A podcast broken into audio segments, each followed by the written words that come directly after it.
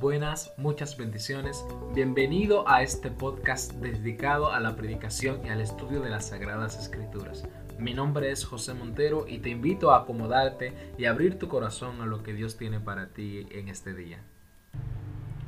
El privilegio de la oración. Leamos Mateo capítulo 6, versículo 9.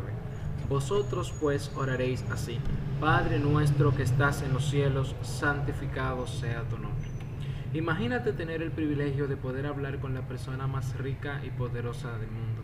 Personas como Elon Musk, que es el hombre más rico actualmente, Mark Zuckerberg, que es el creador de Facebook, Bill Gates, el creador de Microsoft, Warren Buffett, el mayor inversionista de la historia, Jeff Bezos, el creador de Amazon. Imagina ser amigo de Joe Biden, el actual presidente de los Estados Unidos. Tener una relación con esas personas sería un gran privilegio, pero los cristianos tenemos un privilegio mayor y lo hemos descuidado. Por eso hoy trataremos el tema el privilegio de la oración. Primer punto, la oración es un privilegio porque va dirigida a Dios. Pero ¿quién es Dios? Dios es el creador de todo lo que vemos, el que hace que el sol se ponga sobre nosotros, el que nos consuela en momentos tristes, el que es completo en sí mismo y el que nos ha creado para su gloria, el que nos salva de la maldad del pecado, el que nos corrige cuando hacemos algo mal, el que es soberano y controla todas las cosas según su santa y perfecta voluntad, el que es santo, el que ha mostrado todo lo que el amor es en su sentido más puro, el que ha dejado su palabra para que le conozcamos, el que nos da la oportunidad de descansar en él, el que es eterno, el que es fuera del tiempo y el que ha ocasionado el mayor evento de toda la historia, el que Jesús muriera en la cruz del Calvario y resucitara para que a través de la fe en Jesús tengamos una relación íntima con el Señor. Nos dirigimos a Dios porque necesitamos de Él. Jesús oraba siendo 100% Dios y 100% hombre, siendo verdaderamente Dios y verdaderamente hombre. La oración era notable en la vida de Jesús. Se esforzaba en tener una comunión con el Padre. Siendo humano, dependía del Padre y también nos enseñó que esta es la vida que agrada a Dios. Por ejemplo, en Marcos capítulo 1, versículo 35, se nos ve, se nos muestra el esfuerzo que Jesús hacía para poder eh, tener comunión con su Padre. Y dice así, levantándose muy de mañana, siendo aún muy oscuro, salió y se fue a un lugar desierto y allí oraba. La oración es hablar con Dios, es derramar todo lo que nos atormenta a Dios, es establecer una relación íntima con Dios, es liberar una carga muy pesada y presentársela a Dios. Como dice Martin Lloyd Jones, o la oración es agarrar a Dios y no dejarlo ir. Debemos imitar a Jesús. Él es el mayor ejemplo que debemos seguir. Una vida sin oración es una vida que no agrada a Dios. Nuestro Señor no solo se limitó a ordenarnos a orar, sino que Él mismo fue un ejemplo vivo de la oración.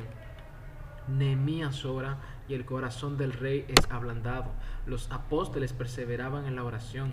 El rey David en toda situación se dirigía a Dios en oración, arrepentido, en peligro, oh feliz. El apóstol Pablo siempre en sus cartas escribe que le da gracias a Dios por, por acordarse de los hermanos de otras iglesias. Segundo punto, la oración es un privilegio porque podemos dirigirnos a Dios como Padre. Jesús le dijo a Dios, Padre, eso muestra confianza y es el mayor privilegio de todos, ser hijo de Él y dirigirse a Él como Padre. Pero Dios es Padre de aquel que recibe a su Hijo, porque Jesús es el camino al Padre. Juan capítulo 1 versículo 12 dice, Mas a todos los que les recibieron, a los que creen en su nombre, les dio potestad de ser hechos hijos de Dios. Un hijo necesita a un padre. Tú puedes ser hijo de Dios, pero solo lo serás si das toda tu confianza en Jesús y si lo aceptas como tu único Señor y como tu único Salvador. Tu vida de oración es importante, no la descuides.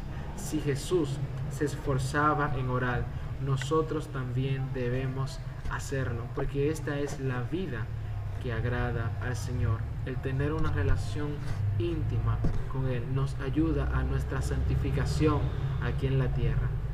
Hermanos, no desperdiciemos nuestra vida de oración.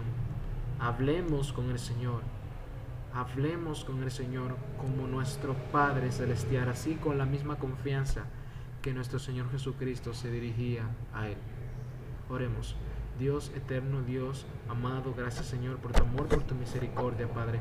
Gracias Señor porque tú nos permites dirigirnos hacia ti con toda confianza, Señor.